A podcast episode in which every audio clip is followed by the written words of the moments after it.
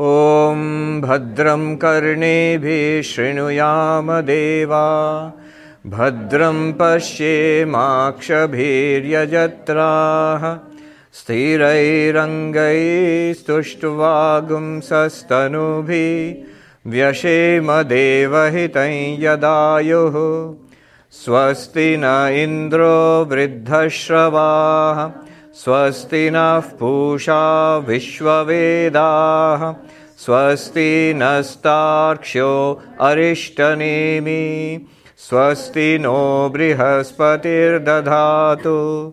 ॐ शान्ति शान्ति शान्तिः Now we have done um, four of the mantras, five of the mantras actually, four of the mantras. Uh, so I, I will chant the mantras, and this one- these ones you chant after me. Mantra one. ॐ इत्येतदक्षरम् ॐ इत्येतदक्षरम् इदगं सर्वम् तस्य उपव्याख्यानं तस्य उपव्याख्यानं भूतं भवद् भूतं भवद् भविष्यदिति भविष्यदिति। सर्वम् ओङ्कार एव सर्वम् ओङ्कार एव। यच्चान्यत् यच्चान्यत्। त्रिकालातीतं त्रिकालातीतं। तदप्योङ्कार एव तदप्योङ्कार एव।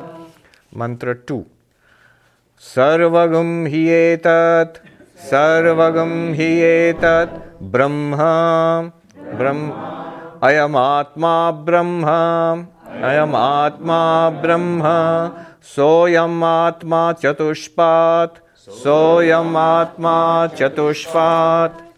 मन्त्र थ्री। जागरितस्थानो जागरितस्थानो बहिष्प्रज्ञः। बहिष्प्रज्ञः। सप्ताङ्ग एकोनविंशतिमुखः। एकोनविंशतिमुखः। स्थूलभुक्। स्थूलभुक्। वैश्वानरः। वैश्वानरः। प्रथमपादः। प्रथमपादः। देन् मन्त्र फोर् स्वप्नस्थानो स्वप्नस्थानो अन्तःप्रज्ञः, अन्तःप्रज्ञा सप्ताङ्ग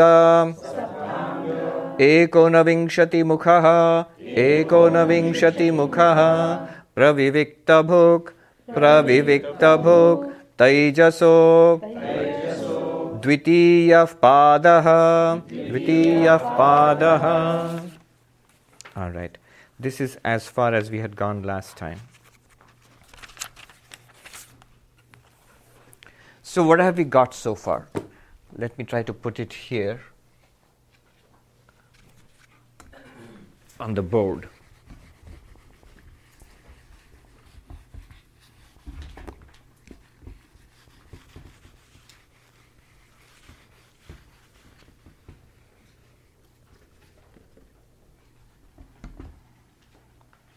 The Upanishad said we are going to do two kinds of analysis an analysis into Om and an analysis into oneself, into yourself, into myself.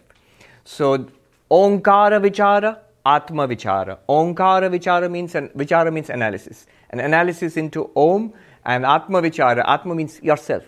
So, an analysis into the, an inquiry into the self. Now, the inquiry into the self started in this way the self has four aspects. Chatushpat, the self has four aspects. What are the four aspects of the self? This is what we had seen, what we have got so far. Um, consciousness. Is this visible? Yes. Not, not very, very visible. All right, let me make it a little. Okay. Um, let me make it. Use this one. Consciousness. Yes. Consciousness, the real I, that appears in that is experienced in three ways. One is the waking, yes. I'm putting the same thing what we have, we have studied so far, a slightly different way. So the waking. And we also have the experience of dreaming. And we also have the experience of deep sleep. Broadly, these three kinds of experience are available to each of us. Now, in the waking world, in our waking experience, what happens? We have two aspects. One is the waker and the waker's world. Always related to what you are seeing. Here you are, you are the waker right now. This is what you are right now.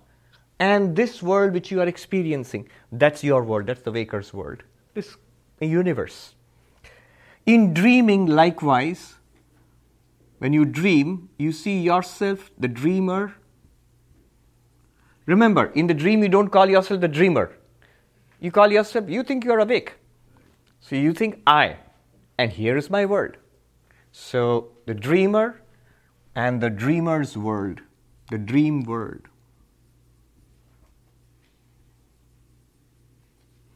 We're calling it a dreamer and we are calling it a dream world only from our waking perspective. Right now, here we are studying Vedanta. Where are we? Here. Waker and waking world. So, from our perspective, that what, what I was doing when I was in bed and imagining all those things, I'll say that was dream and there was a dream world and I was in there. So I was the person in there experiencing a dream world, dreamer and the dreamer's world. And deep sleep, the sleeper deep sleeper, and the deep sleep world, which is nothing but blankness.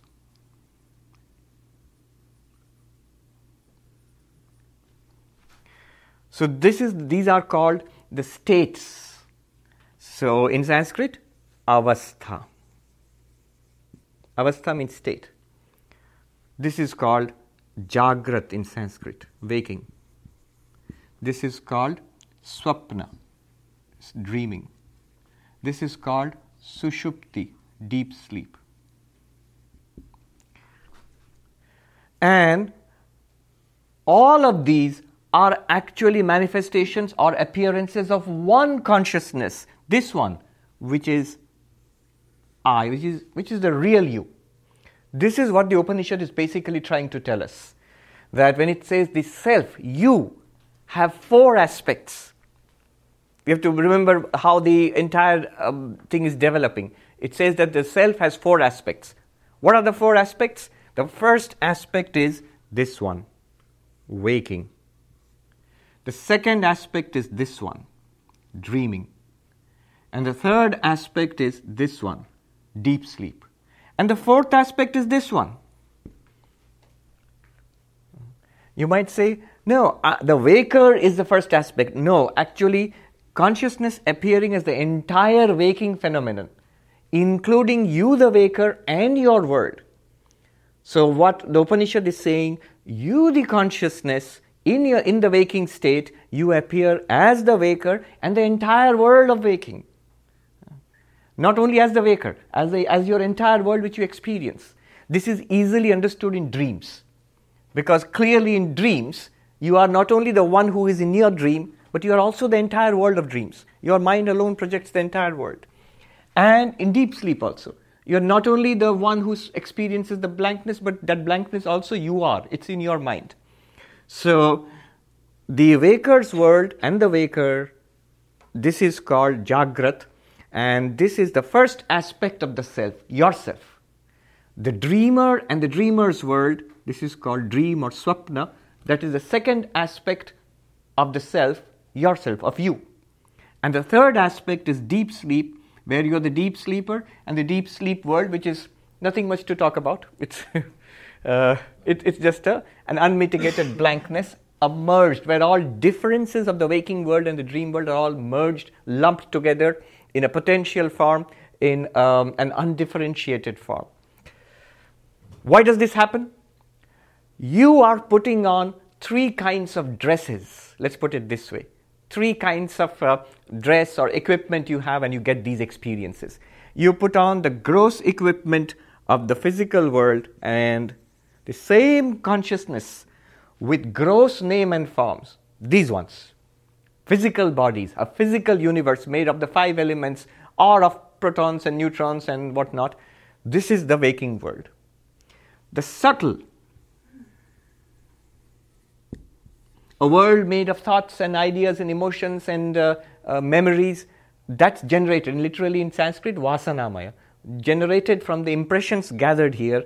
That is, so consciousness dressed up the subtle body, it's this subtle world of, of dreaming. And this is causal. So, causal, uh, we'll see why it is called causal. All of these are nothing but, again, I'll repeat, you, the one consciousness. Um, the whole of Mandukya Upanishad, and indeed all of Advaita Vedanta is here. How is it here? What we normally think of ourselves is this one our vantage point to the, of all of life is this one right now. You think of yourself as this and nothing else, nothing else. You think of other people as different individuals. You think of this world as the world. And what about dreaming and deep sleep? We generally explain it away. We think deep sleep is nothing much, it's just nothing. And dreaming is I'm just relaxing and my mind is just, brain is churning away and producing these uh, movies, which I call dreaming. That's it. But I am basically this guy. Uh, I have a body, I have a mind, and this is who I am. What Vedanta wants me to do is, what Vedanta is going to make me do is, the I, the self, wants me to shift from this to this. From here, the waker, to the one consciousness, the fourth aspect, not the first aspect. The fourth aspect is the truth. According to Vedanta, the first three aspects of the self, self has four aspects. That's what we studied. Aspect one, the gross, aspect two, the subtle, aspect three, the causal, are all appearances, all false. The fourth aspect alone is real. It's like one screen which plays three movies, or two movies and one sometimes just darkness. The screen in itself is the only reality. The movies which come and go, they are not real. it's like right now, our position is we have forgotten the screen. We think I am this guy watching this movie and that's it. This is my reality. So Vedanta will make me shift from here to there. This is the gross self, so to say. Gross self means not that the self is gross, the self is pure consciousness, but with gross name and form, body and mind, we can call it the gross self, Sthula Atma. And the gross self has two aspects the waker and the waker's world. And this is when is it available? In the waking state, Jagrat Avastha. The second aspect of the self is the subtle self.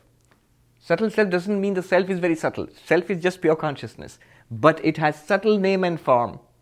And it, it is divided into two the dreamer and the dream world, whatever you are dreaming about. And that is the consciousness which is available uh, in the subtle name and form in the state called the swapna, dream state. And the third aspect, whose third aspect? Your third aspect is the deep sleep state where we, you experience yourself as an undifferentiated blankness. So we are we are writing it just for symmetry. We are writing sleeper and deep sleep world, but our experience there is just you know nothingness. We'll investigate that. Let's not forget Om. We started with Om. So what is Om in this scheme? What is Om? The four aspects: A, U, U, and M. A-U-M, not A-U-M. In the sense, that's the closest I can get in English. A-U-M. And if you put it together, A and U together by Sanskrit grammar becomes O. If you try to pronounce O, it becomes O. So Om. These two together are O and M. So Om It represents the three aspects of the self, all false. And that's not really who we are. Who, who are we? The fourth aspect is represented by the silence which follows the mm and which actually underlines u, mm. All three, silence underlies all of them. And that silence represents the consciousness. Is in fact the consciousness which shines forth waking, dreaming, deep sleep. In waking, waker and waker's world. In dreaming, dreamer and dream world. In deep sleep, just for the sake of logic, I mean, for the sake of symmetry, sleeper and deep sleep blankness or deep sleep world. In reality, this consciousness alone. Now, the, the third mantra, third mantra talked about this one, mantra 3, waking state. The fourth mantra talked about dream state. Now, the fifth and sixth mantras, fifth and sixth, will talk about deep sleep. And the seventh mantra will talk about your real nature, which is pure consciousness. The first the third mantra talks about your first aspect. The fourth mantra talked about, which we did last time, your second aspect. Now, today, what we are going to study, the fifth and sixth mantras will talk about your third aspect. And the seventh mantra will talk about your fourth aspect, the real, the reality. What happens after that? Eight, remember there are 12 mantras. So, eighth mantra, ninth mantra, tenth mantra, eleventh, and twelfth we go back to Om. How do you relate Om to all of this? But I've already let you into the plot. So here is that's what's going to happen. All right. Today we are going to talk about maybe the most boring subject. Nothing, just deep sleep. so, in fact, nothing is a very interesting subject. I, I remember I attended a course on uh, Navya Nyaya, the neo school of neologic in, in uh, India. In Indian philosophy, there is a branch of philosophy called Nyaya philosophy. Um, they are master logicians. And their school went through a major upheaval about a thousand years ago. So in India, even a neologic will be a thousand years old.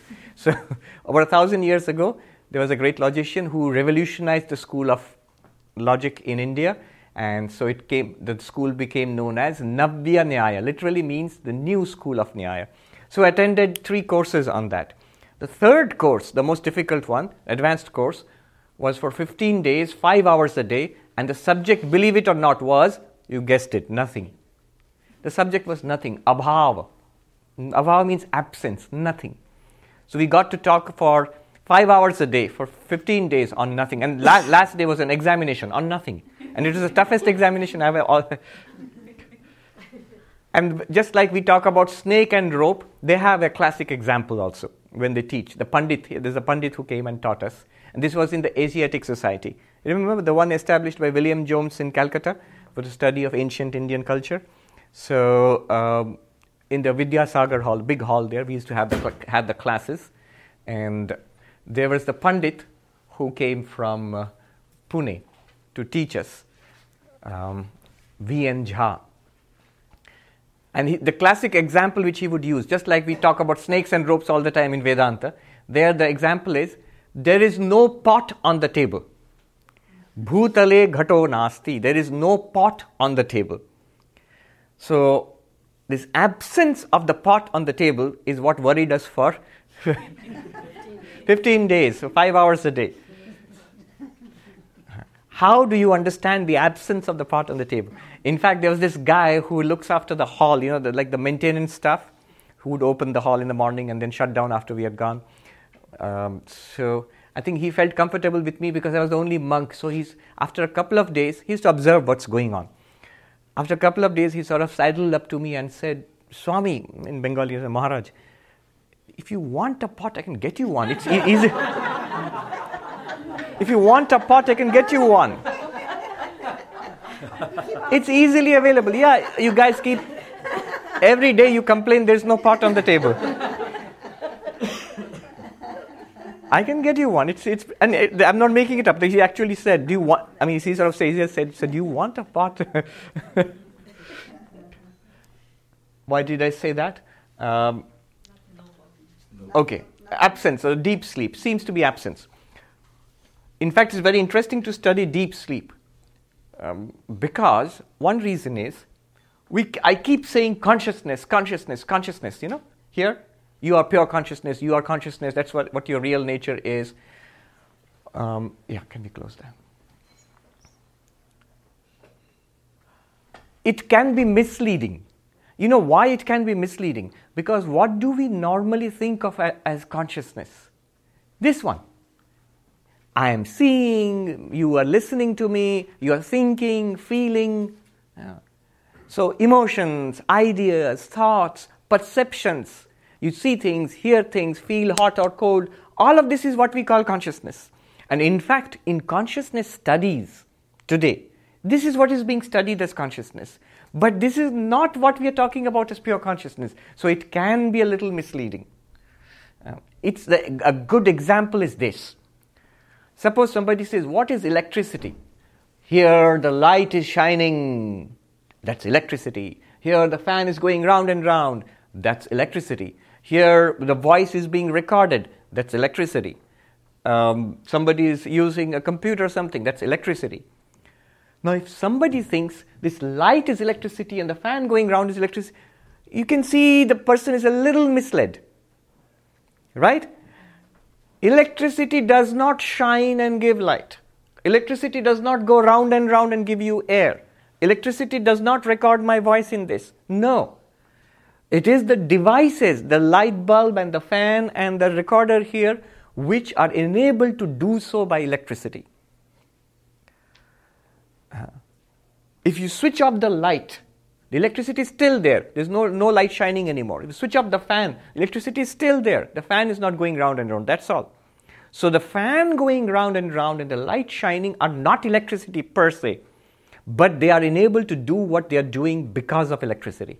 In the same way, when you look at consciousness, awareness, consciousness is what enables us to see, no doubt, but only through the organ of vision and through the mind. The mind plus the visual system, the entire nervous system and the brain and the eyes and everything, all together, pervaded by consciousness, gives you the experience of seeing. It's your auditory system nerves and the brain and the mind and all of that together, pervaded by consciousness, which gives you the experience of hearing. But in itself, seeing and hearing are not consciousness.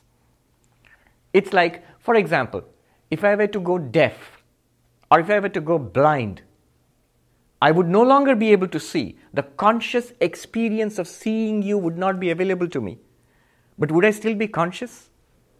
Yeah, Blindness is also an experience. Seeing is an experience, and blindness is also an experience. Both are experiences to consciousness. Similarly, just like you switch off all the devices, no light, no fan, no recording, electricity is there or not? Yes. On the other hand, light, fan, and all, they're all switched on. Cut off the power? Nothing. Exactly like that in con- the case of consciousness. Imagine a situation where the eyes are eyes and ears and all the organs are functioning perfectly. The nervous system is awake and working. The brain is churning away. Everything is there but no awareness. What happens to your subjective experience? It goes dark immediately. Hmm, you have no experience of anything anymore. So consciousness what we talk about in advaita vedanta is not exactly what we commonly mean by consciousness or even what is being studied as consciousness. Right there in NYU, David Chalmers is working away on mind, brain, and consciousness unit. In fact, from an Advaitic point of view, they're suffering from uh, mixing up different categories which should be separated. That's why it leads to, first of all, philosophical problems and later on scientific problems. Um, if you do not separate consciousness from the effects or applications of consciousness, you mix them up together, then you, uh, it goes into lots of uh, tangles. Uh, hopefully, one day we'll have an effective dialogue between uh, um, uh, Vedantins, Buddhists, and uh, consciousness studies. I think we have a lot to offer there. These, these clarifications, for example. For example, they are still thinking of consciousness as something objective. Where is consciousness objective? Here. Here. Huh? Even here we will see. But this is not objective.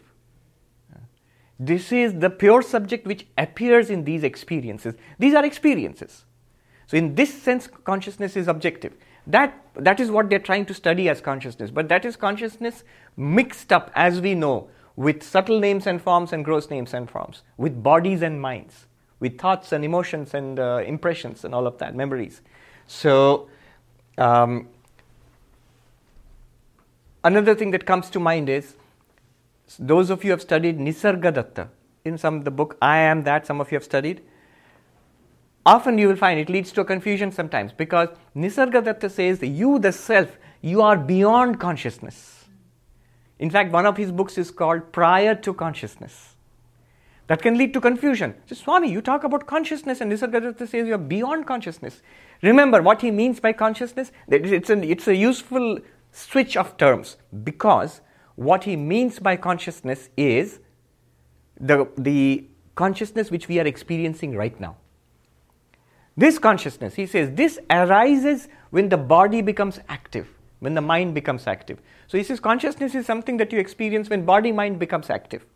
He's right. That's the, I mean, Vedanta would call that the reflected consciousness or Chidabhasa. But he is using, remember, he spoke in Marathi. And so it was translated into English. So what he used, I don't know what term he used, that was translated, fortunately or unfortunately, into consciousness. So he says, You are prior to consciousness. You are you transcend it's it's like saying electricity is prior to the bulb. Electricity is prior to the fan going round and round. Prior in the sense it's not exactly that. It exists without that also, but that cannot work without electricity. Similarly, hearing, smelling, touching, talking, understanding, feeling, all of them they come after consciousness. They cannot work without consciousness.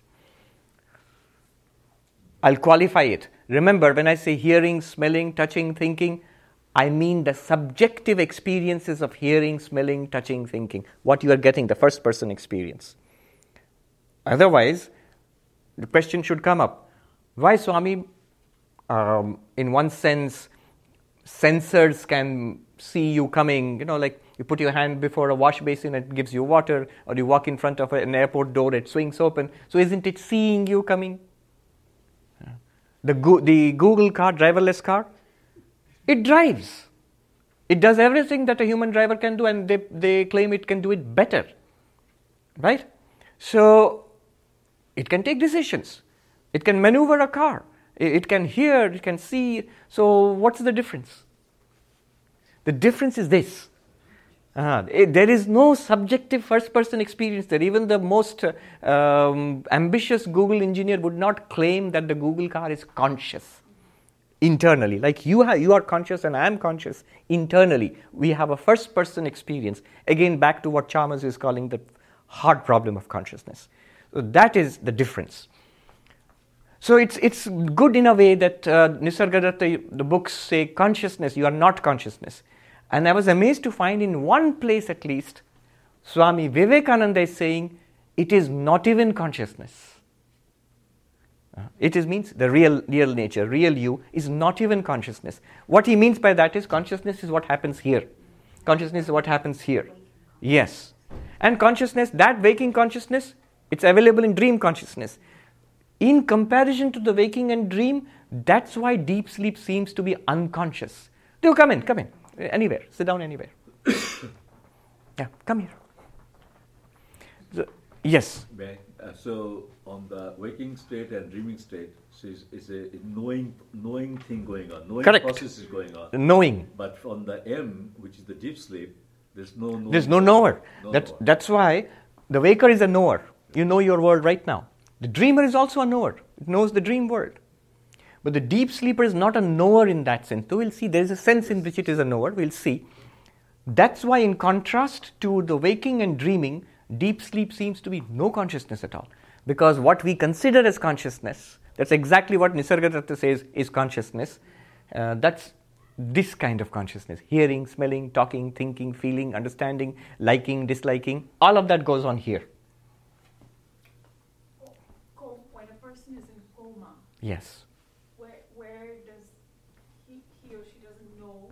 Yes, it'll be something like this deep sleep. It'll be like something like deep sleep. Remember, why are we? You're asking a question like, what happens? Where, where would you put coma? That's what you're asking. Somebody might ask, where would you put samadhi? Different kinds of trances, the altered states of consciousness. We talk about different drugs and all of that. Remember, this diagram makes it clear. What is Mandukya Upanishad interested in? Is it interested in this? In this? No. In this? No. In this? Yes. yes.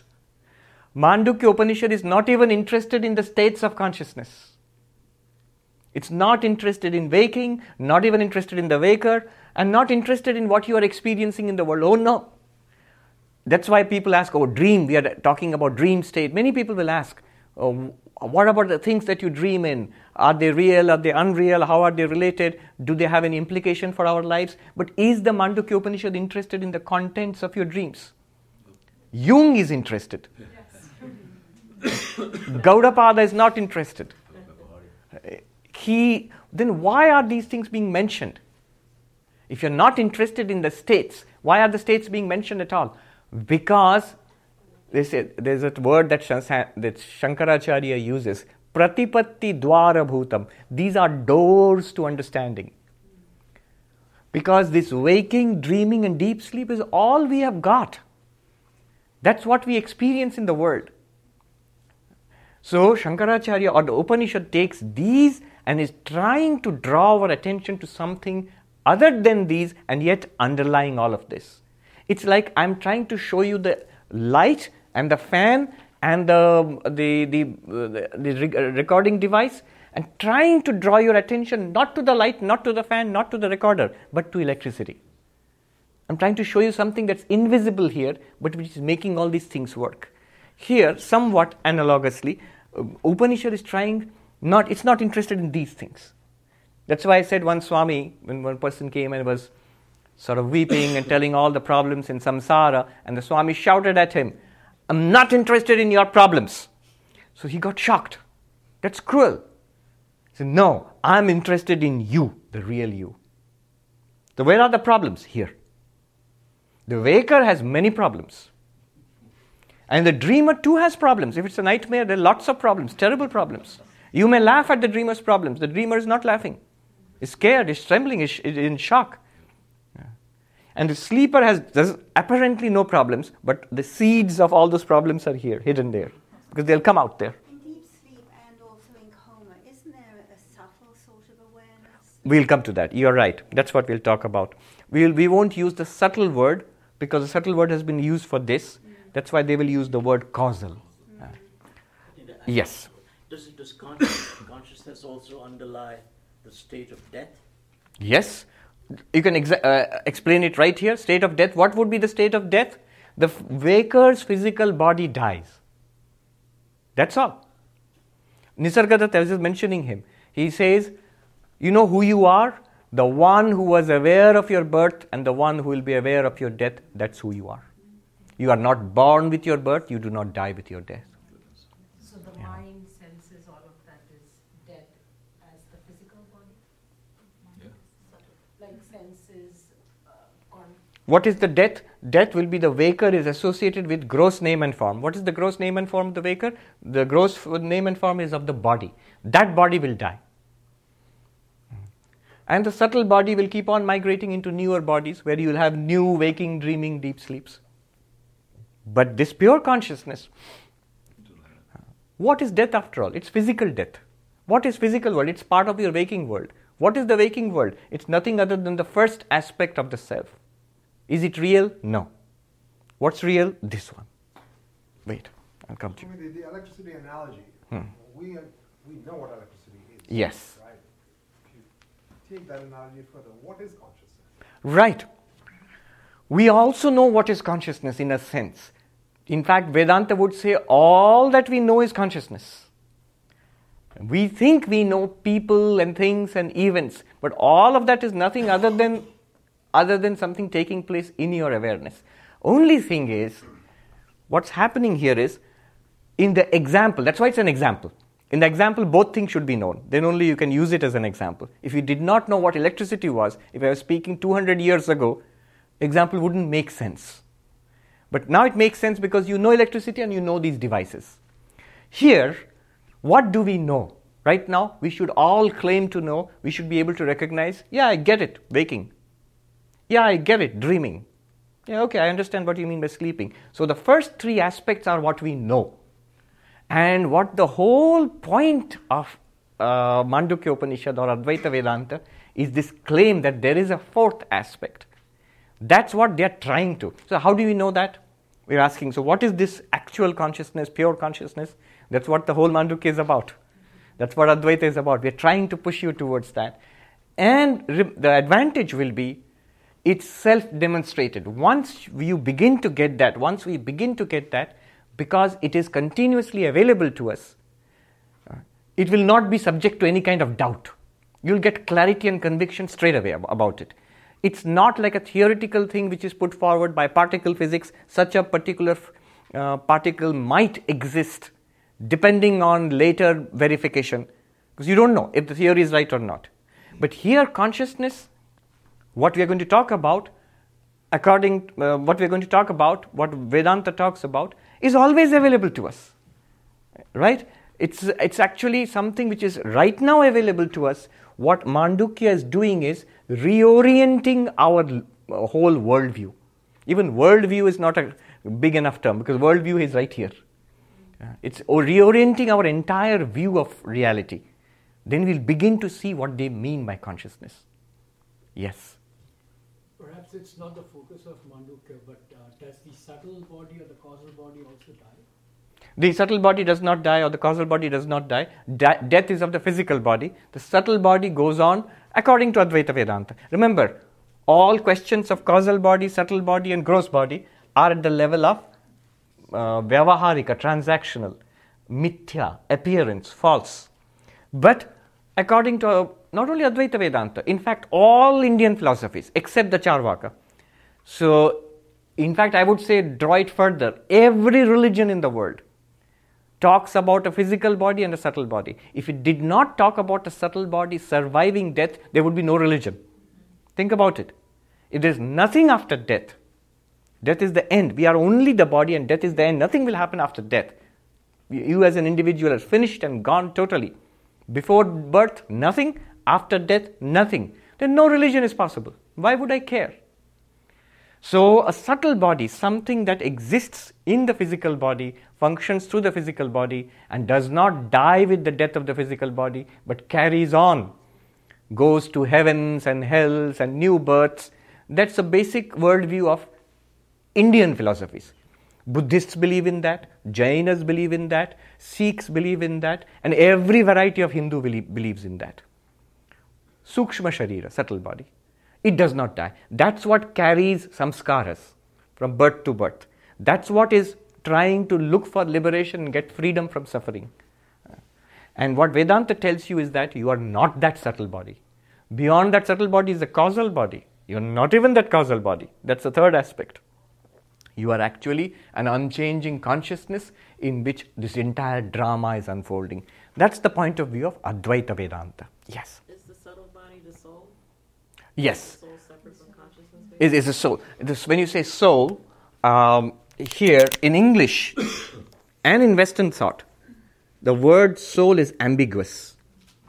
From a Vedantic perspective, uh, the word soul can refer either to the subtle body, this one, or it can refer to pure consciousness.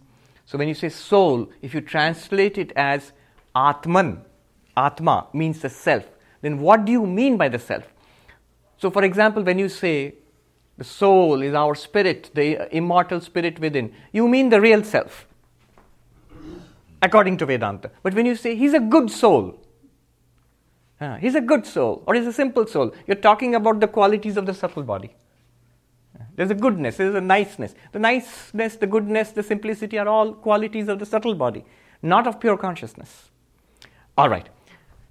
We'll stop right here a little bit before we go into deep sleep. That means not into deep sleep. We're going to talk about deep sleep. We'll right now. This is the right time to tell a story which I have told a number of times, but it's, this is exactly the time to tell the story. Uh, so I'll tell the story, and because we have just talked about waking and dreaming in the last two classes, so this is the juncture to talk about this story. I'll tell the story, then we'll go into an analysis, and then we'll go ahead into deep sleep.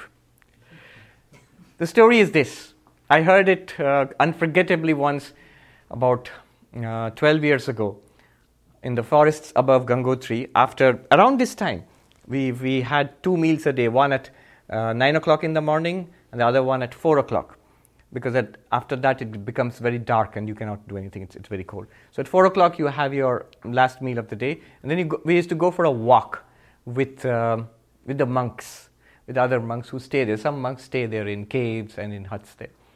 So in one one of these walks, this monk told me a story, which is applicable right now and which I've used to great effect in different forums. The story is a well-known story of, of the king, of the emperor Janaka. So the emperor Janaka retired to his um, royal bedchambers at night, and suddenly he was woken up by the sentry. Your Excellency, Your Highness, wake up, wake up, we are under attack. The enemy has attacked. And Janaka gets up in a fluster and he says, Get me my armor and my bow and arrows and call the general, get the army, we'll go to fight the enemy. And so they go out and there's a great fight that night with the invading army. But poor Janaka loses the fight and he's captured and dragged, he's wounded, he's dragged in front of the invader, and the invader says, O Janaka, your kingdom is mine now. You are of royal birth. I will not kill you, nor will not have you executed, but you are banished from the kingdom. So poor Janaka next morning is stumbling out of his capital and he wants water or food and nobody helps him because they're afraid. He's a new king, is a tyrant. We don't we can't he who was the emperor till last night is now um, completely, you know, uh, exiled and nobody likes him, nobody is willing to give him shelter or help. So he staggers uh, out of the border of his kingdom. That's why I thought the kingdom couldn't have been too big. If he can, in within a few hours, if he can walk to the border of the kingdom, and he goes to the next kingdom, where he finds um, poor people are being fed. Like a soup kitchen is there, and the khichdi. In India, they give khichdi. So khichdi is being served to poor people. So he stands in queue. Who? The erstwhile emperor Janaka. And when his turn comes, they give him a bowl, and uh, all the khichdi has been is finished. Only a little bit of gruel is left over at the bottom of the big um, pot. And the man who was serving says, "You seem to be a good person of noble birth. Well, I can only give you this little whatever is left. Would you like that?" It's just the remnants, the, the dregs at the bottom of the, of the pot. And he says, Yes, give me that something. I'm so tired. I, am I'm, I'm in despair. So he gives him whatever is there, and Janaka is about to, in his trembling hands, he hasn't eaten for two days now, he's about to put it to his lips. When a kite, which was circling overhead, swoops down and knocks the bowl from his hands, and the bowl goes rolling in the dust, and Janaka can't take it anymore. He collapses. Uh, at, at this point translation also collapses because the Hindi was ha ha kar karte hue. Now in Hindi, ha ha means exactly the opposite of the English ha ha. in, in Hindi, ha ha means alas. Saying alas, I am undone, and he falls on the, on, on the dust, uh, on, on the ground. And he sits up on the bed, his heart thumping and all sweaty and trembling. He sits up in the bed. It's dark, it's perfectly all right.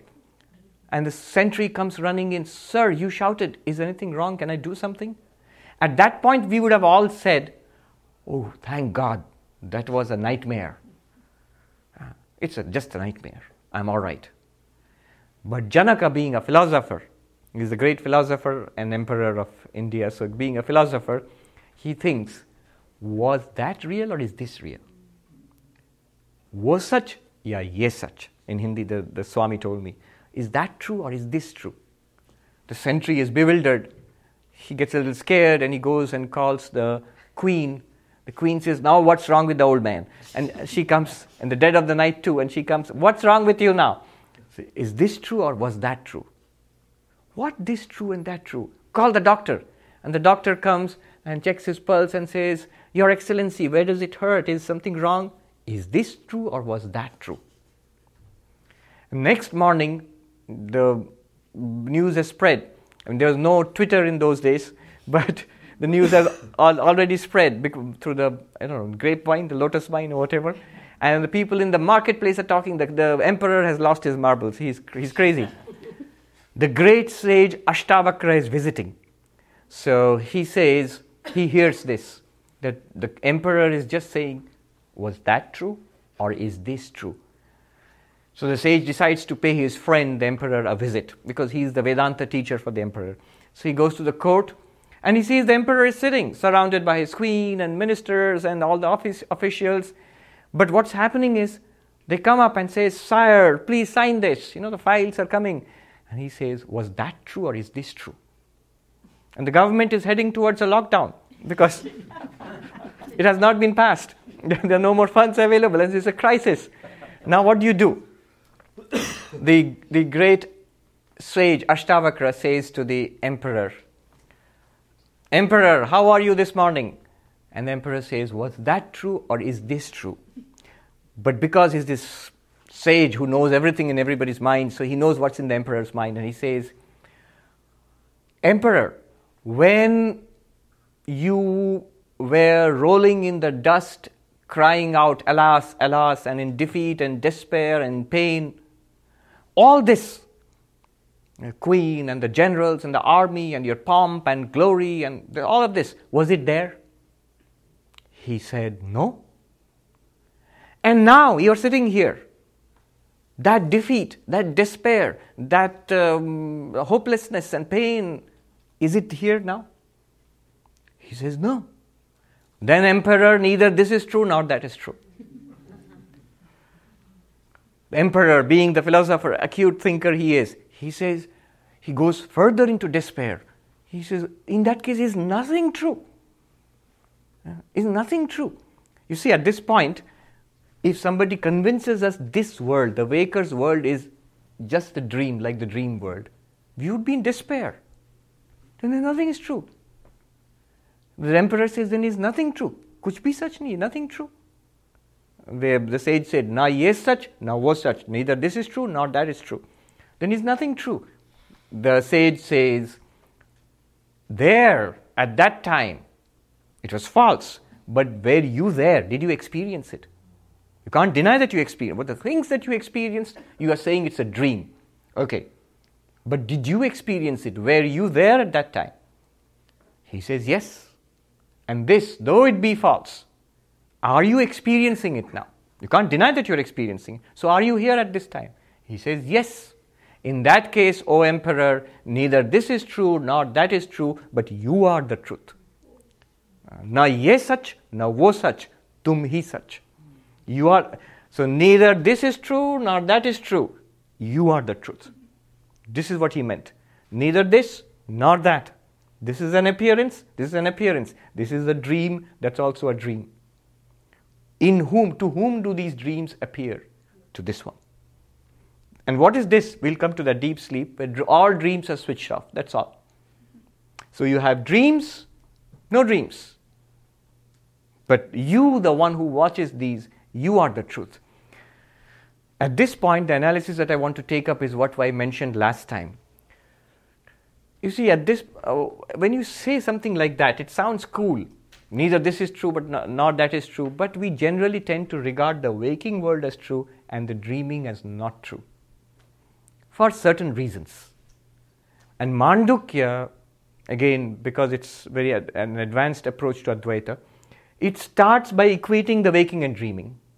So at this point, we'd like to pause and put forth our objections.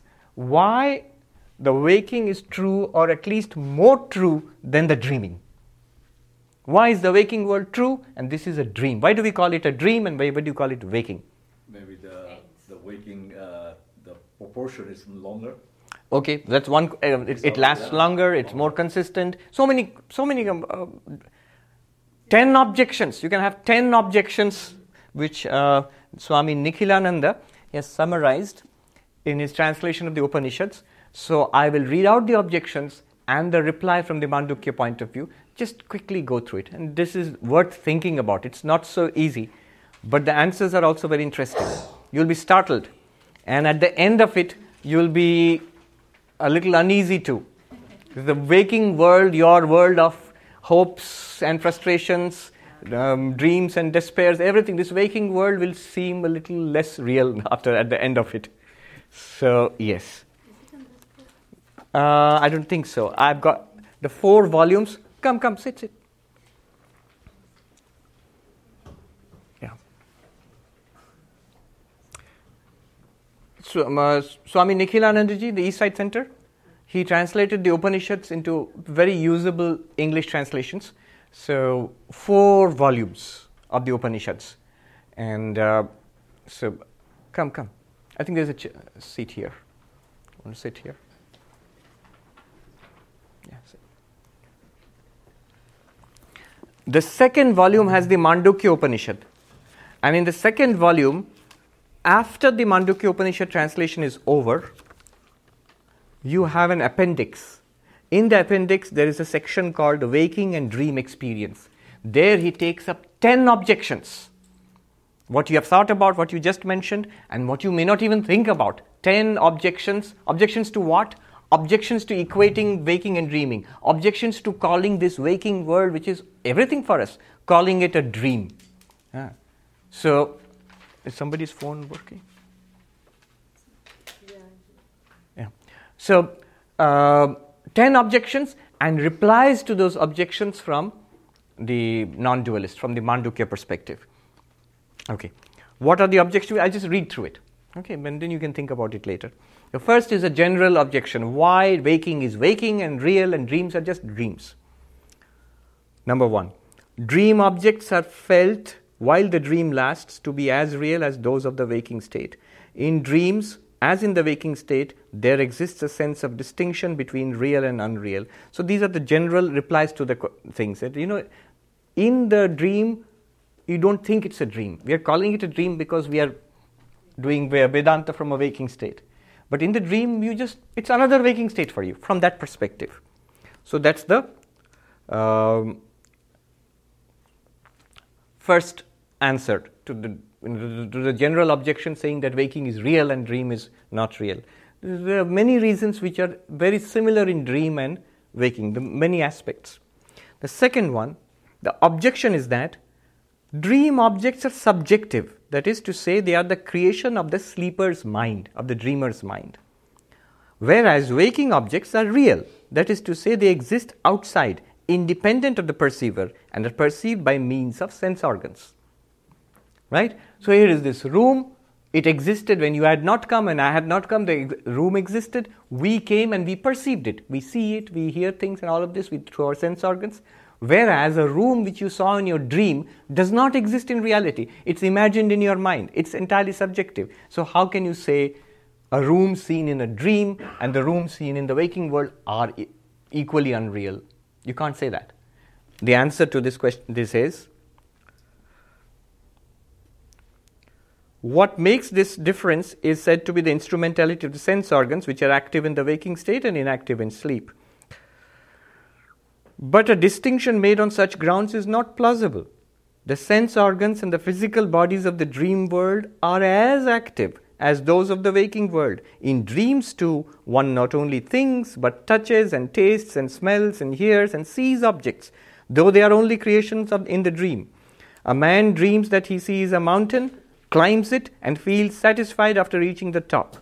Thus, there exists not only an ego, but also external objects and inner feelings in the dream state as in the waking state. Hmm. So, it's a very similar experience in the dream world. We are just calling it a dream. Do you see the, the thing about what they are trying to say?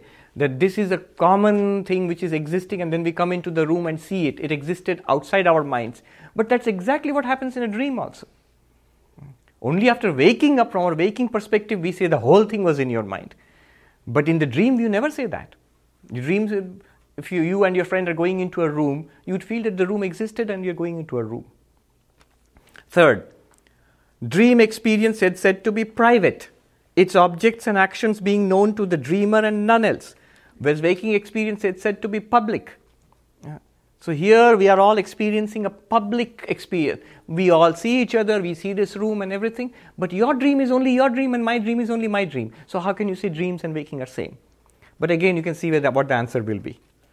Um, but the application of the idea of public or private to distinguish the objects of one state from those of another is not valid. Like the waking world, the dream world too has not only its own sun, moon, and stars, but other living beings as well, who share with the dreamer the public experience of the dream.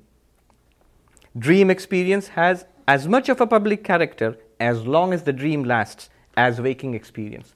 From the dream perspective. Hmm. right? In a dream, when you go into a room with your friend, you are there and your friend is there and the room is there. You don't say the room exists in my mind. How can you say it, my friend? Both of you are seeing the same room. Let me finish all this. Let's read through that. Fourth, waking percepts, in contrast to dream percepts, are said to endure for a long time. Your objection? Measurable period of time. But dream objects, but answer dream objects are also observed to endure for months and years, though the dream may not last for more than a few minutes, as measured by the standard of time of the waking mind.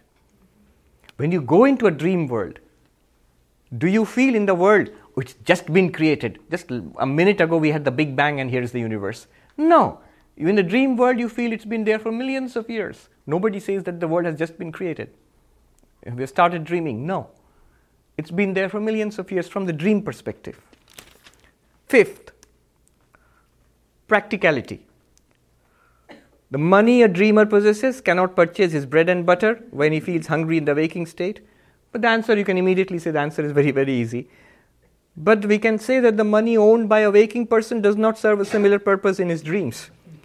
If the test of reality is pragmatic, pragmatic means if it works, it can be said that the dream objects are means to dream ends just as much as waking objects are means to waking ends. So even practicality will not work on the argument. Sixth,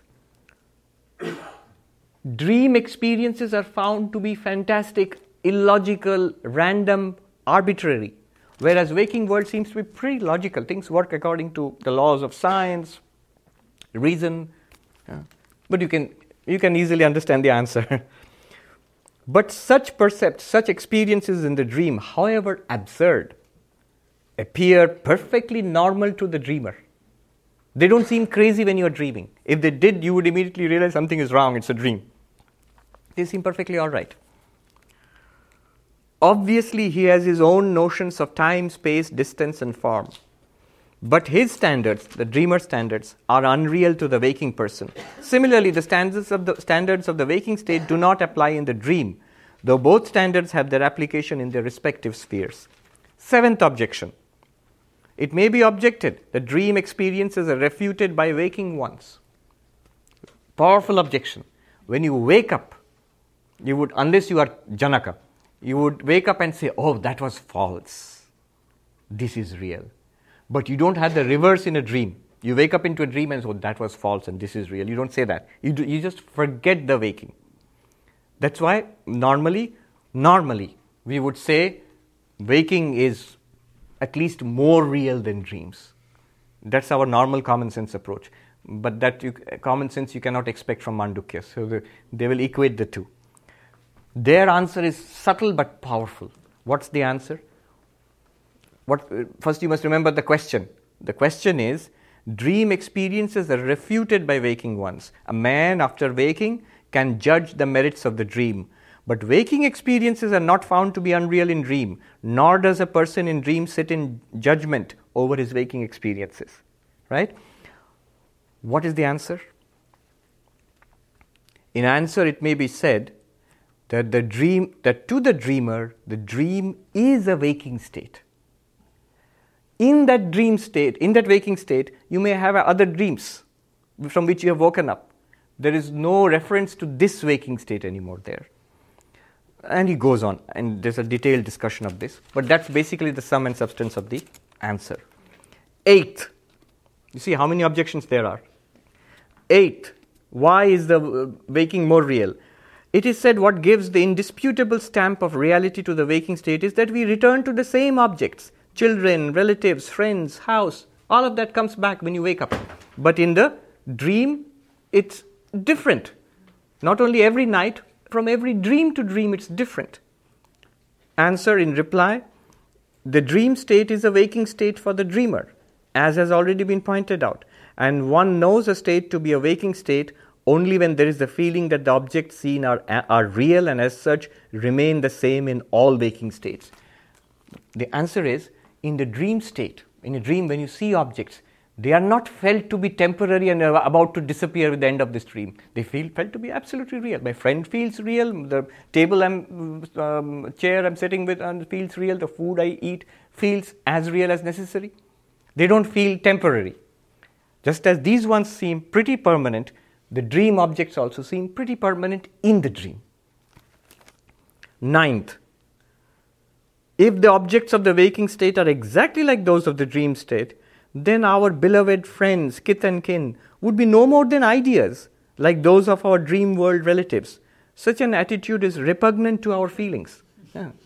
So, the reply is that our relatives seen in the waking or the dream state, again, a very subtle and powerful answer, are as real as the I, as you yourself what you consider yourself as real as the waker considers himself to be, so real does the waker's world seem to be.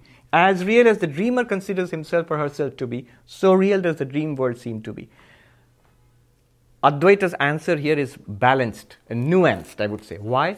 Because you know, actually, what Advaita wants to say is that yes, your relatives are appearances, they are dreams and ideas and pigments of imagination.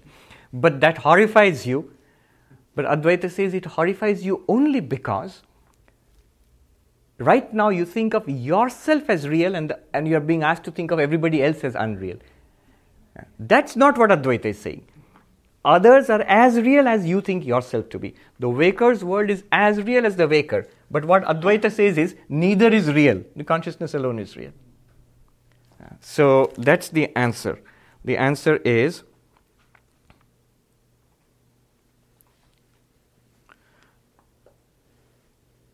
The physical bodies are also as real as our bodies in those states.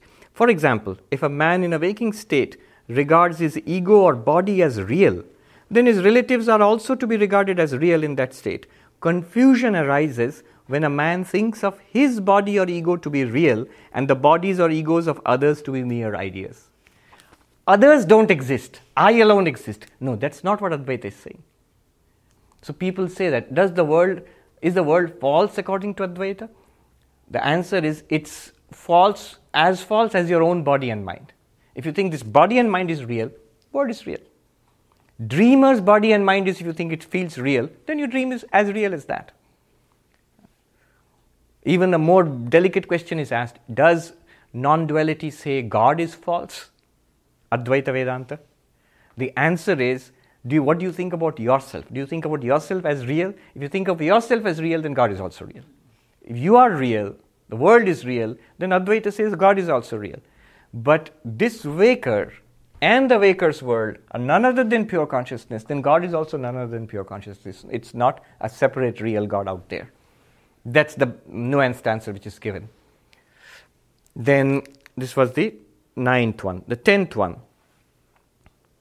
Tenth, it may be urged that in dreams the objects one takes to be real are mere ideas, whereas in the waking state the real appears real and the unreal unreal. Here we can distinguish between reality and unreality. The rope is real and the snake I see it mm, by mistake, that's unreal. I can distinguish this. But the dream things are all unreal. I, by mistake I thought they were real, when I wake up they are all unreal.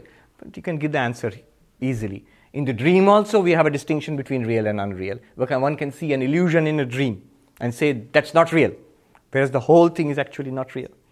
So, these are 10 objections and 10 replies. I refer you to the book. I just mentioned one line from each. There's a discussion on each objection, and um, you know, like interesting. Yes. Why, why then is uh, Brahman real? Ah. Brahman not a concept, just a convenient concept uh, in the that we have created in the waking state to explain What you cannot deny is experience itself. You see, what, what is it that you can deny, can confirm or deny as real or unreal? Think about this. What's common to all of these? What's common to all of these? These are all? They are all objects of, exactly, they are all objects of experience. Right now, I am standing in front of you. Are you dreaming or are you really seeing me? It's, the, the jury is open on this. You can, you can argue this way and that way. But that you actually saw me, uh, whether the real me or a dream me, that you saw me that you cannot deny. Go back to the story of Janaka. When Janaka was told that is false and this is false, uh, it can be denied that this that was uh, false. You know it's a dream. This is also false. Your philosophy tells you, Advaita tells you, this world is also false. You can argue about it. But what is one thing that Janaka could not argue about? What is the one thing that the sage Ashtavakra could not dismiss? That you experienced it. Yeah. Even he experienced it. Who is the he there? That is also open to discussion. Because Vedanta will tell you the real you is this and not this one. But the experience itself cannot be denied. See, when you see a snake in a rope by mistake, then what is denied? It's not a snake, it's a rope. But what cannot be denied? That you actually experienced, you experienced maybe a false snake, but you experienced it that you cannot be denied. Advaita always moves on the facts. So, what actually is there that is never denied. But I don't experience Brahman. I, Ah, wait, wait, wait, wait, wait. Forget the term. What Advaita asks you is, do you, we'll, we'll follow this up very carefully. This is a good, good entry. What Advaita asks you is, do you experience? You, say, you will say, what? Nothing, anything. Do you experience at all? Sure. You don't seem to be sure about it. you, you raised some questions. Ah, what you experience, the philosophy might have its own ideas, science might have, have its own ideas on the reality, unreality. You can fight endlessly over it. But one thing nobody can fight, nobody can deny. If somebody says you have no experience at all, it's impossible. To say that I have no experience, I must have that experience at least. Right? Anubhava, the Sanskrit word, experience. That's the very essence of life. Isn't it? You may suddenly wake out of this and sit on your bed, oh, I, I, was dreaming I was in Vedanta society. But then, if it's a dream, the dream is also an experience. That experience cannot be denied, that you did dream it. Right? So, what is it that you can challenge? You can challenge the objects of your experience. You can doubt the objects of your experience. You can't doubt the fact that you experience. Even the you that can be doubted, but experience itself cannot be doubted, that there is experience. Is this, are you following me so far? Yes. Now, what Advaita is doing is forget Brahman, Atman, um, forget all of that, Om, forget all of that. Just go only on your experience. Not one thing added by religion or philosophy or science also. Just go on your experience. So you have experience. You cannot deny that. Look at your experience. Broadly, the experience is of three types. You have a waking experience, you have a dream experience, you have what you call a deep sleep experience. Three kinds of experience. Now, what Mandukya says, we will investigate these three kinds of experience. In each of these three kinds of experience, in the waking, for example, you are experiencing a world. In the dream, you are experiencing a dream world. In deep sleep, there is a blankness. This is how it's pr- proceeding, and it will take you to this, uh, that pure consciousness which it claims. Then, if you want, you can um, call it Brahman. If you don't like the term Brahman, you can call it Atman, you can call it Turiya, you can call it XYZ, whatever you want to call it. Remember, what Mandukya is talking about, we'll, we'll come to that, that ultimate Brahman which they're talking about in the seventh mantra. What Mandukya is talking about is not a theory. At no point is it a theory. At no point is it a concept. Only what Mandukya is talking about is it wants us to sort of um, refashion our the way we look at it. It's working hard to push us into a new way of looking at it. At what? At the facts continuously presented to us. Which of these things can you deny? Which of the forget this one. Because we, are, we have not got there. That's what you said. What is consciousness itself? We have not gone there. But these three, which of it can you deny? None of it. These are all common experiences we everybody has all the time. That's the beauty of Advaita. That's why Advaita, I mean, it's, it's a magnificent thing that where they're not really asking you to believe in anything. They're not even asking you to have new concepts or speculate on philosophical or scientific possibilities. Who knows? Um, they are not even uh, asking you to have new experiences. Do this meditation, you will get a new kind of experience. No, they are only taking experiences always available to us, all the time. And they're only asking you just follow us step by step and see where we lead you. We'll lead you to Brahman in the next two to three weeks. Don't worry, we'll come here. We are already at the fifth mantra. Today we could not do, but we'll quickly look at the fifth and sixth mantras, and then there will be a gap after the fifth and sixth mantras. Remember, the Mandukya Upanishad is part of the Mandukya Karika, which Gaudapada, Shankaracharya's guru's guru, has written a commentary called Karika, verses. So at the end of the sixth mantra, deep sleep, Gaudapada will um, uh, write some verses, give you a break. A lot of heavy stuff going on, so relax a little, look back on what we have got before we go into the climax, that is the seventh mantra. That's the plan ahead. Now let's go into deep sleep, study of deep sleep. Fifth mantra. So, all this was by the way of looking back at dreaming and waking. Now we are going to go ahead. The fifth mantra is about deep sleep. Why two mantras? There was only one mantra about waking, one about dreaming, uh, and uh, why two mantras about deep sleep? Uh, the, f- the fifth mantra and the sixth mantra will talk about two aspects. Remember, there is an individual aspect and a cosmic aspect. In each of these, there is an individual waker, you, an entire universe, the cosmic aspect. Right? Remember, consciousness associated with your body and mind here was called Vishwa. Do you remember? Consciousness associated with your particular body and mind. You will be called Vishwa here. And consciousness associated with the entire universe was called Vaishwanara or Virat. Yes. And here you would be called Taijasa. And consciousness associated with your entire dream world would be called Hiranyagarbha. So in deep sleep, consciousness associated with you, the sleeper, will be called Pragya. And the cosmic or total aspect will be called Ishvara.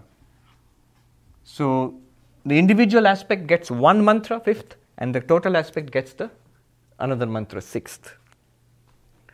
So what does it say? Let's go to fifth mantra.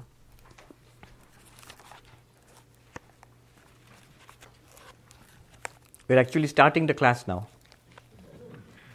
Fifth mantra. Please chant after me. Yatra supto न कञ्चन कामं न कञ्चन कामं कामयते। न कञ्चन स्वप्नं कञ्चन स्वप्नं पश्यति तत्सुषुप्तं तत्सुषुप्तं सुषुप्तस्थान। एकीभूतः। प्रज्ञानघन एवानन्दमयो आनन्दमयो ह्यानन्दभुक् ह्यानन्दभुक् चेतोमुखः प्राज्ञा तृतीयपादः This is the fifth mantra. What does it say? It means, see, in the mantra, what he does here, first he gives us a definition of deep sleep. He didn't give us a definition of waking, he didn't give us a definition of dreaming because they're common, we experience it. We tend to dismiss deep sleep. So he's trying to define what is deep sleep. It's a negative definition. That is, it is not this, it's not that. What does he say? That is deep sleep, where the sleeper does not desire any enjoyable thing and does not see any dream. What does that mean? Basically, what it means is in the waking state, you have experience of the gross world, this one, the physical world. In the dream state, you have experience of the subtle world in your mind In the deep sleep, what he wants to say is neither the external world nor the internal world is experienced. So, what is the deep sleep? Where you experience neither the external world through your sense organs nor the internal world in your mind. You have no waking, you have no dreaming, and yet you are there. That's deep sleep. So, how did he explain that? Yatra supta, sleeping where? Na kanchana kamam kamayate. You do not desire any desirable thing. Basically, what he means here is you do not experience the things of the world. One, that means external world is not experienced. Two, na kanchana swapnam pashyati. You neither watch any, any dreams, you don't experience any dreams. So, the internal world is also not experienced. Internal world is not experienced. That is deep sleep. Yatra supta. Tat sushuptam, that is deep sleep. Then what happens? Sushupta sthana, consciousness in deep sleep. What is it like? The deep sleeper, it, its name is pragya, remember? What is it like? Eki bhuta pragyana ghana. This requires some explanation. The translation is everything becomes undifferentiated, who is a mass of mere consciousness. What does that mean? Pragyana ghana ekibhuta. Ekibhuta means all lumped into one. And uh, ekibhuta means all lumped into one. And Pragyanagana means a mass of awareness. Okay, what does that mean? It's actually pretty simple. Contrast it with our waking or dream experiences. In the waking experience right now, you have objects and cognitions corresponding to the objects. I show you a pen, immediately what happens? There are two things here. Here is an object called a pen, and inside in your mind you have a cognition about a pen. So you have a Vishaya, object, and a Jnana, a knowledge in your mind. Two things. As the objects are different, here you have many different objects. Here is a board, here is a pen, here is a book. So there are many objects, all distinct there are many cognitions in your mind, all distinct. You have a board cognition, pen cognition, book cognition. That's also true in dream. You see many things and you think many things in dream. But in deep sleep, what happens? It's like if I switch off all the lights here, what will happen to the objects, the um, board and the pen and the book in the darkness? They'll all be indistinguishable. They will be indistinguishable the distinctions will be lost. Where? In the objects. It is reduced, the, this room of several hundred distinct entities will at, a, at, at the throw of a switch will be reduced to a lump of in, an indistinguishable mass of darkness. That is what is meant by Eki Bhuta. All the distinct objects of waking, all the distinct objects of dream are all thrown into an indistinguishable mass of darkness. That's one. And what happens to the knowledge? Remember, board, pen, book. Board knowledge, pen knowledge, book knowledge, distinct knowledges. What will happen to the knowledge of the objects when uh, all the objects are thrown into a mass of darkness? The knowledge also becomes indistinguishable. You don't have any distinct knowledge in deep sleep. I am seeing a pen. You never have such a no- knowledge you don't have knowledge of a pen, you don't have knowledge of eye, you don't have knowledge of seeing through my eyes. None of these distinctions of the subject, object, and the instrument of knowledge, these distinctions are erased. Is it like a, a disappearance of everything? It's like a, uh, the example they give is in the Upanishads of a lump of clay um, where the potter makes various kinds of pots and pans and jars. So when you see it first in the morning, it's a big lump of clay when you walk, come back, walk, this is a story from the Upanishads. When you walk back near the potter's hut, you see a variety of lumps of jars and pans and pots there. You say, Where did the clay go to? And somebody says, That is the clay. And then maybe there is a rain and the pots are spoiled. What does the potter do? He puts them all back together. So when you're walking back, what happened to all those jars and pans and pots? That those are the jars and pans and pots. So all the distinctions are lumped together. They are lost. But here's the thing they are not actually lost because they all come out when you wake up and when you dream. When you dream again, when you wake up again, all the objects are there and all the thoughts and concepts are there. Otherwise, you you'll have to make a fresh start every time you wake up. The hard disk is not erased. Everything is there. It's in a sleep mode, just like a computer. Uh, it doesn't give you anything, it doesn't do anything, but when you wake it up, when you boot it up, everything is there. All your data is there. So, so it's like a static mode, like a potential. Exactly. The word they use is potential. The word they use is potential. The word they use is undifferentiated. In fact, ekibhuta means undifferentiated. And the word commonly used in Vedanta is this one causal, not casual, causal. Why causal? Because it's the source from which these ones emerge. You say, why, why do you think it's a source from, these, from which these ones emerge? Look at your own experience. You will see it's like blankness and things come out. Back to blankness, things come out again. Yes. So, um, how is it different from the state of just the consciousness, the deep sleep? state? Ah, if I could explain that, you'd be enlightened immediately. So these, what I'm just saying is, these are the three states which are familiar to us. We must say that none of them are actually very, very new to us.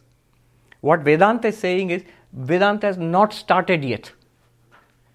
This is just labeling what we all experience. You should feel comfortable with these three, because this is just what, what your life and my life is. This one, this one, and this one. Right? So, Eki Bhuta means all lumped into one. Pragyana Ghana means all our thoughts, individual cognitions are all lumped into one indistinguishable mass.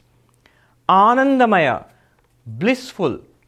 So you are full of bliss at that time. You say, No, I am not. I don't rec- recall anything like that. Ah, you do recall it. When? After waking up. After waking up, we say, I was in great, I rest, slept like a log, I didn't know anything. Why is this thing called blissful? Ananda Maya is a very precise word. Blissful. Maya means pervaded by bliss. That is different from Ananda Swarupa. Satchidananda, when you say Brahman is Satchidananda, that is different, and Anandamaya here is different. Your question. So, Anandamaya, why do you call it, first of all, why do you call deep sleep blissful? This is something that comes across all the time in Vedanta. Deep sleep is blissful. How? For two reasons. One is all limitations disappear in deep sleep. Here, there's limitation. What is limitation? You are located in time, space, and name and form. Time, this is 5:15 p.m. on this Wednesday in 2018 in, on, on a February. Coordinates. This time, you're located. In space, here you are. Your GPS can tell you exactly where you're located uh, right now. So you are limited. You are here, nowhere else. You are now, no when else, if I can use such terminology. Neither in the past nor in the future. There's past, present, and future. Not only that, you are only you. You are nothing other than you. Hmm. You are that person. And everything else, everybody else, and everything else is different from you. So, this limitation, it disappears in deep sleep. You do not have a sense of it's timeless. You say, no, it's not. I can measure it by my, by, by my watch. Uh, we set an alarm. By the way, there have been many studies to show that people in the world, especially big cities, Western world, but big cities everywhere in the world, are among the most sleep deprived in the history of humanity. So, sleep, sleep deprived in the history of humanity, yes. Often, when I do these stress management uh, seminars, I do the yoga nidra, I find many of people actually fall off to sleep. And it's not wrong because people don't know how tired they are actually. So, anyway, it's timeless, not from the point of view of the waking. In the waking, you can say, Yeah, I had sleep for five hours or six hours. But when you are in deep sleep, there's no sense of the passage of time. It's spaceless, there's no sense of location in space. So, Swami, that's crazy. I was in my bed. That's the waking perspective. In deep sleep, there is no bed, there is no you to be in, in bed also. So there is no time limitation, there is no space limitation, there is no object limitation that you are this person and nothing else. All those limitations disappear. The Chandogya Upanishad says very beautifully, Yat alpyam tat matyam, hmm, tad asukham. That which is limited, that is death and that is misery. Yo vai bhuma tat sukham. That which is the vast. Bhuma means limitless, but actually it literally means the vast. That which is the vast is bliss. The vast is bliss. That which is limited is sorrow. Uh, that which is limited is death, it is sorrow. So, this is, you see, this is a very new way of looking at deep sleep. You never thought deep sleep was so important.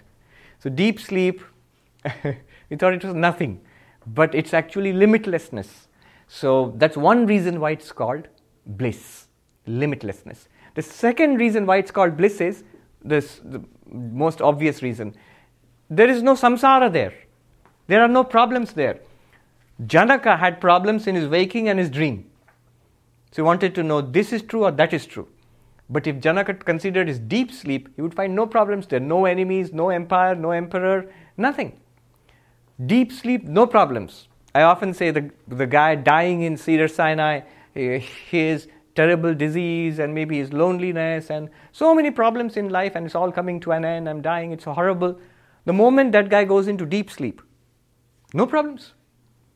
Uh, problems are always there in the world and in the knower of the world, in body, mind, and world. I'll come to you. So, in deep sleep, no samsara. Because of these two reasons, no limit, no samsara. So, it's called pervaded by bliss, anandamaya. So why the quality is tamasic? Oh, we are not going to that now. Okay. Um, so, that is deep sleep. That's called anandamaya. And what was the other term used? Yes. Same as the five koshas, Anandamaya kosha. Yes, exactly. The five koshas, if you want to relate them, can you tell me uh, an exercise in relating the five sheets? In, in the waking state, what are the five sheets present? Annamaya, physical body, definitely. Pranamaya is, is the prana working?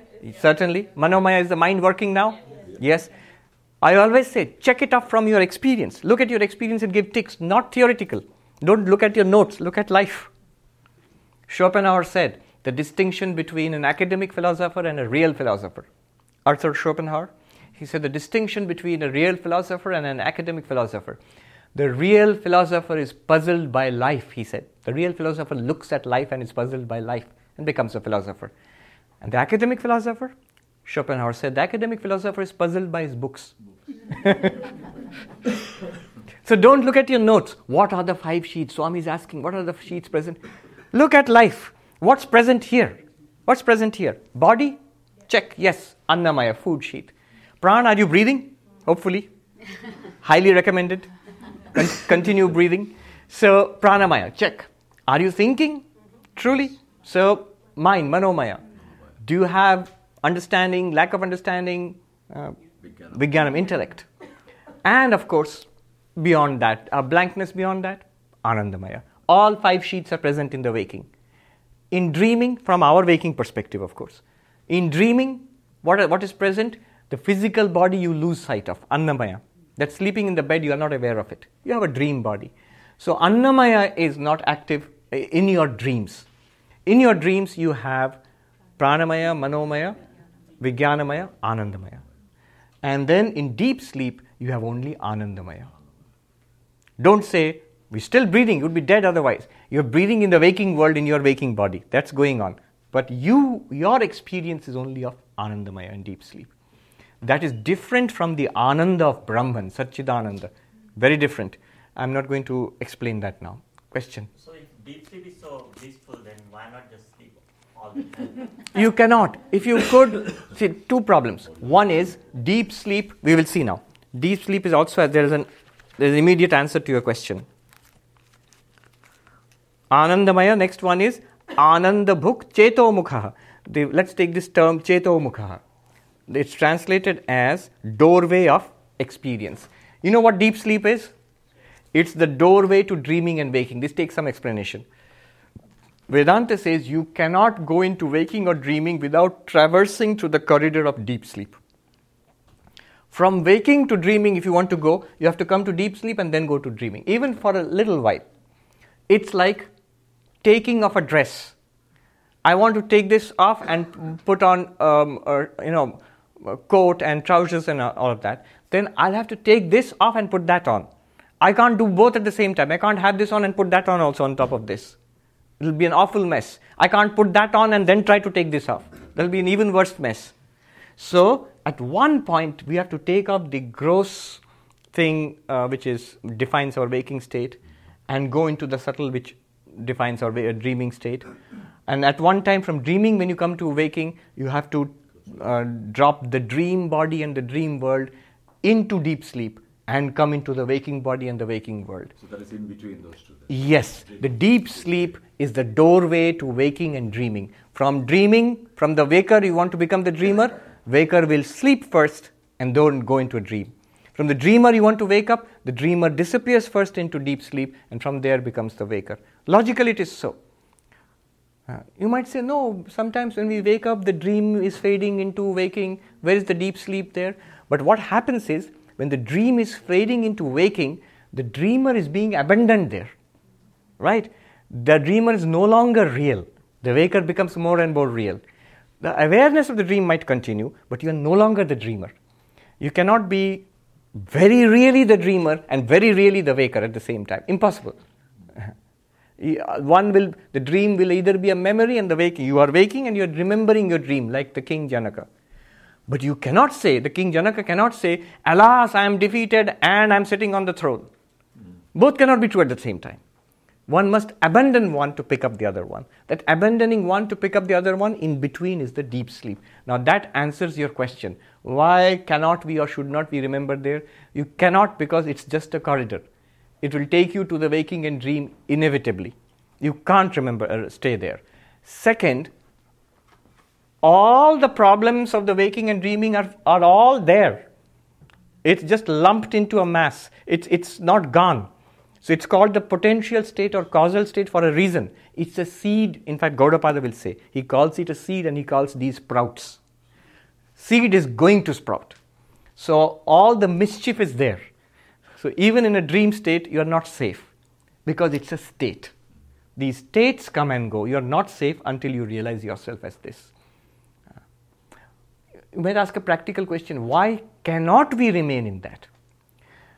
We can in deep sleep at night for some time, and after death for another period of time, and at cosmic dissolution, when the universe is dissolved, when the entire this cycle concludes, we can remain for enormously long periods of time in deep sleep in, in that state. But it will not help because again it will sprout back into a universe, into a life, and into waking and dreaming. You cannot, they are all interconnected. They will pull the others in their wake. Yes. Where is the clay?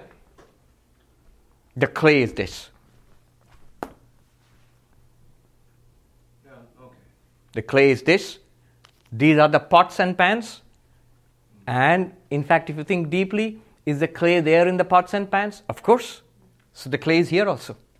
The clay is right here. In you, in her, in me, everywhere here. We have to recognize this. That's what Mandukya will show us. There's one more question. So, the waking stage cannot exist with the dreaming, which cannot exist with the. You just explained. Yes, yes. exclusive of the other. They're exclusive of the other. exclusive. Yes. But all of them depend on consciousness. So True. That is not a state. That's not a state. is. Absolutely. So these are three states and the reality. All states are false and superimposed upon the one reality. And this is movement from superimposition to desuperimposition. Adhyaropa apavada. So Swami Vivekananda's terms from hypnotization to dehypnotization. Shankaracharya says, when you say one, two, three, four, you know, very interesting. Shankaracharya says one, two, three are false. Fourth alone is true. He says, he will, we will see in the, the seventh mantra when we come to this fourth stage. At the end of that mantra, in the climax, it will be said, this pure consciousness, this Brahman, this Turiyam, this is called the fourth. And Shankaracharya and the commentator explains there, who calls it the fourth? He says, fools call it the fourth. This is the one reality. These three are appearances. With, with regard to our waking, dreaming, and deep sleep, now at this point, to us it seems what Vedanta is promising is a fourth. What Vedanta is going to tell us is this is the only reality. One, two, three are appearances. That's why Shankaracharya, when he starts his commentary on this Upanishads, he writes two beautiful verses. And in those verses, he says, Maya Sankhya Turiyam. The Sanskrit phrase, Maya Sankhya Turiyam. What does it mean? It is the, the ultimate reality. It is the fourth from the point of view of counting from the point of view of illusion. From the point of Maya, it is the fourth. In Maya, one, two, three. From that point of view, from our point of view, it seems to be the fourth. From an enlightened person's point of view, this is the one. Mm, This is the one reality. Yes. Uh, uh, you, you, you had your hand up. I'll come to you. Uh, so what is the difference between the fourth state and deep sleep? Right. The fourth is not a state. It's not. Yeah, the deep, for there are many differences. The deep sleep state comes and goes. Right now, you are not in deep sleep, hopefully. So, right now, we are not in deep sleep, obviously. Uh, It comes and goes, it's in time. In itself, timeless, but from our perspective, in time. But the pure consciousness underlies all three. Right? So there's a difference between this and that. One, experientially, one Swami put it, I don't know, an enlightened person will say better. One Swami put it very beautifully. He says, Imagine this hall, and it's in darkness.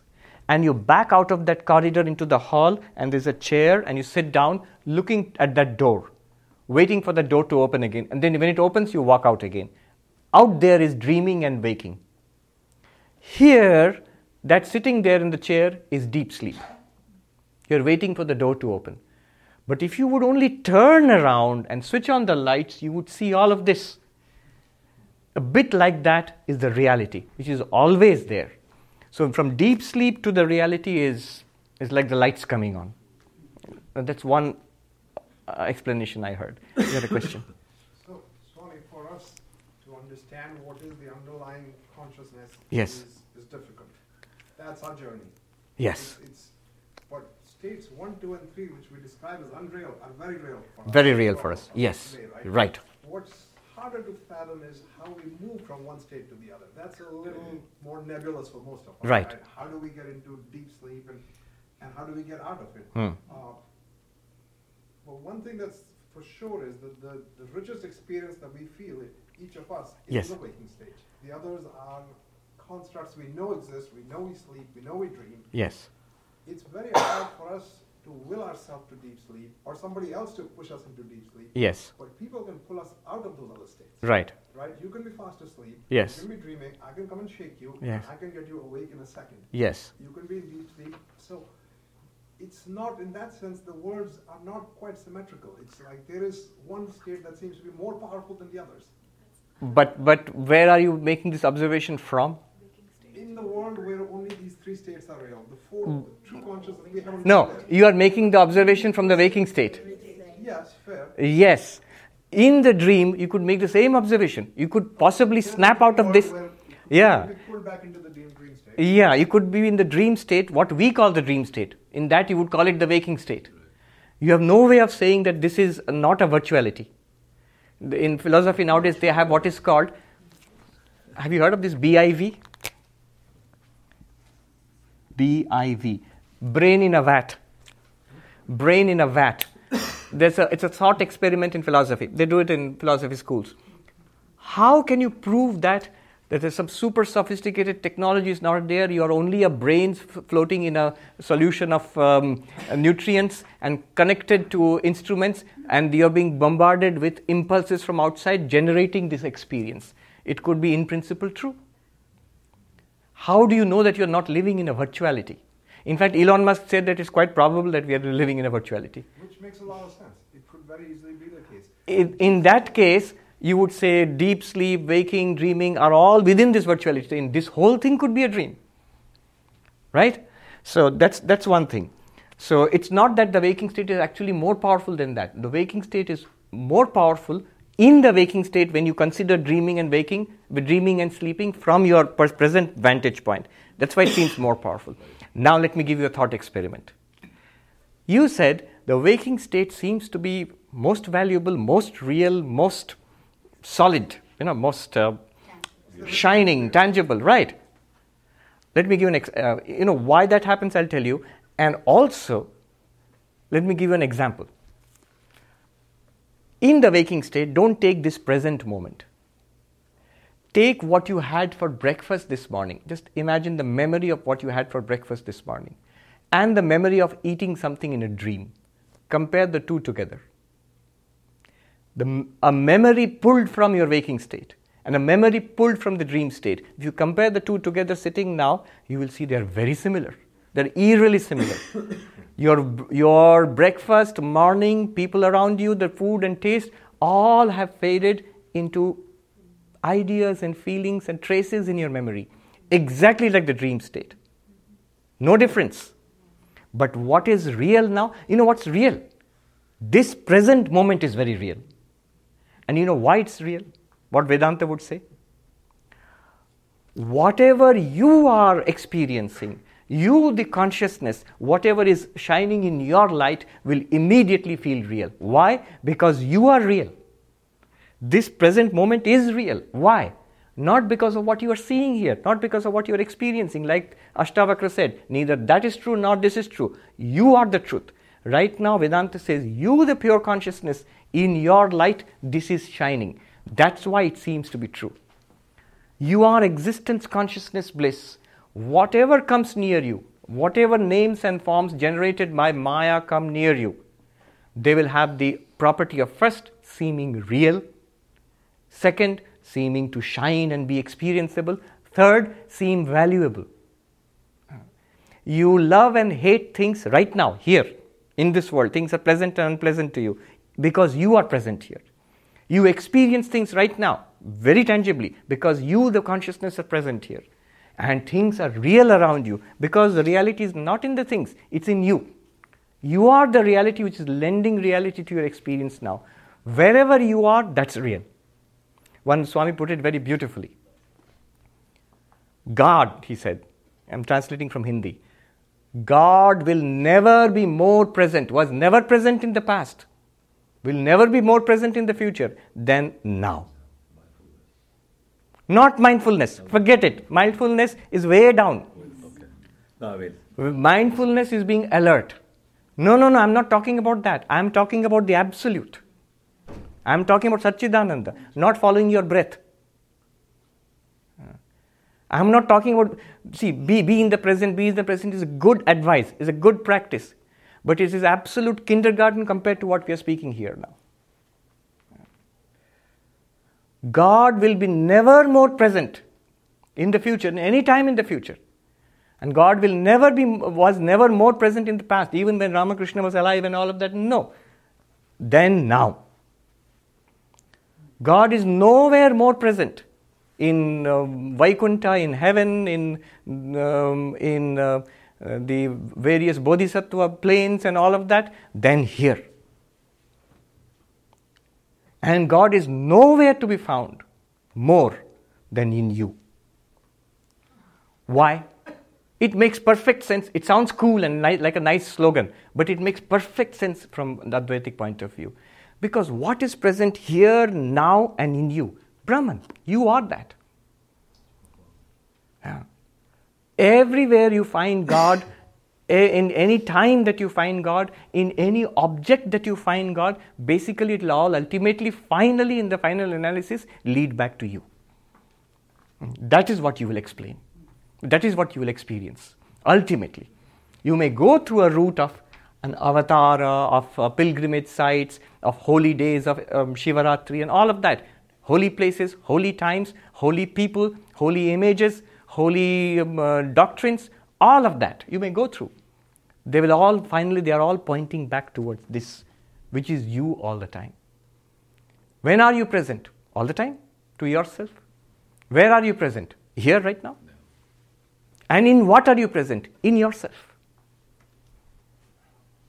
It's a good note to end the class in. Yes. I'll, we got no time to do the Om meditation. We shouldn't forget our Om. So, home, Om. Otherwise, we'll be Omless.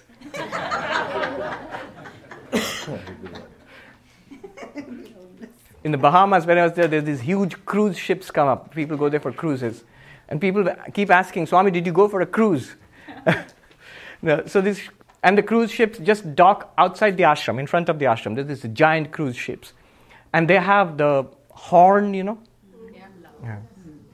They're supposed to sound it when they depart, but there's an extra extra function because all the tourists who are scattered all over Nassau or the Paradise Island come back. The ship is going. So, and they really sound like Om.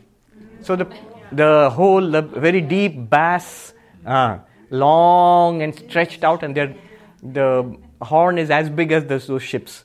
So this, the people in the ashram they have a code for that. Look, Swami, the ship is oming. so let's do three Oms, and then we will pick it pick it up next Wednesday.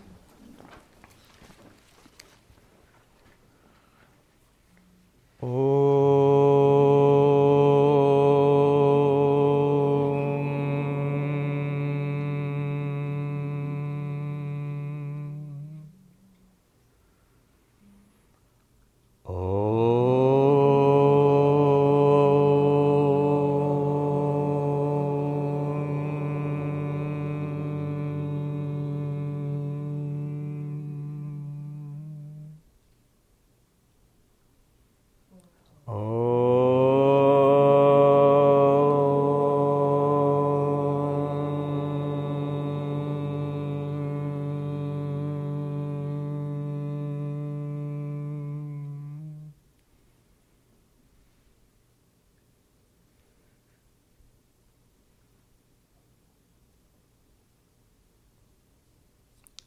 open your eyes when you're comfortable.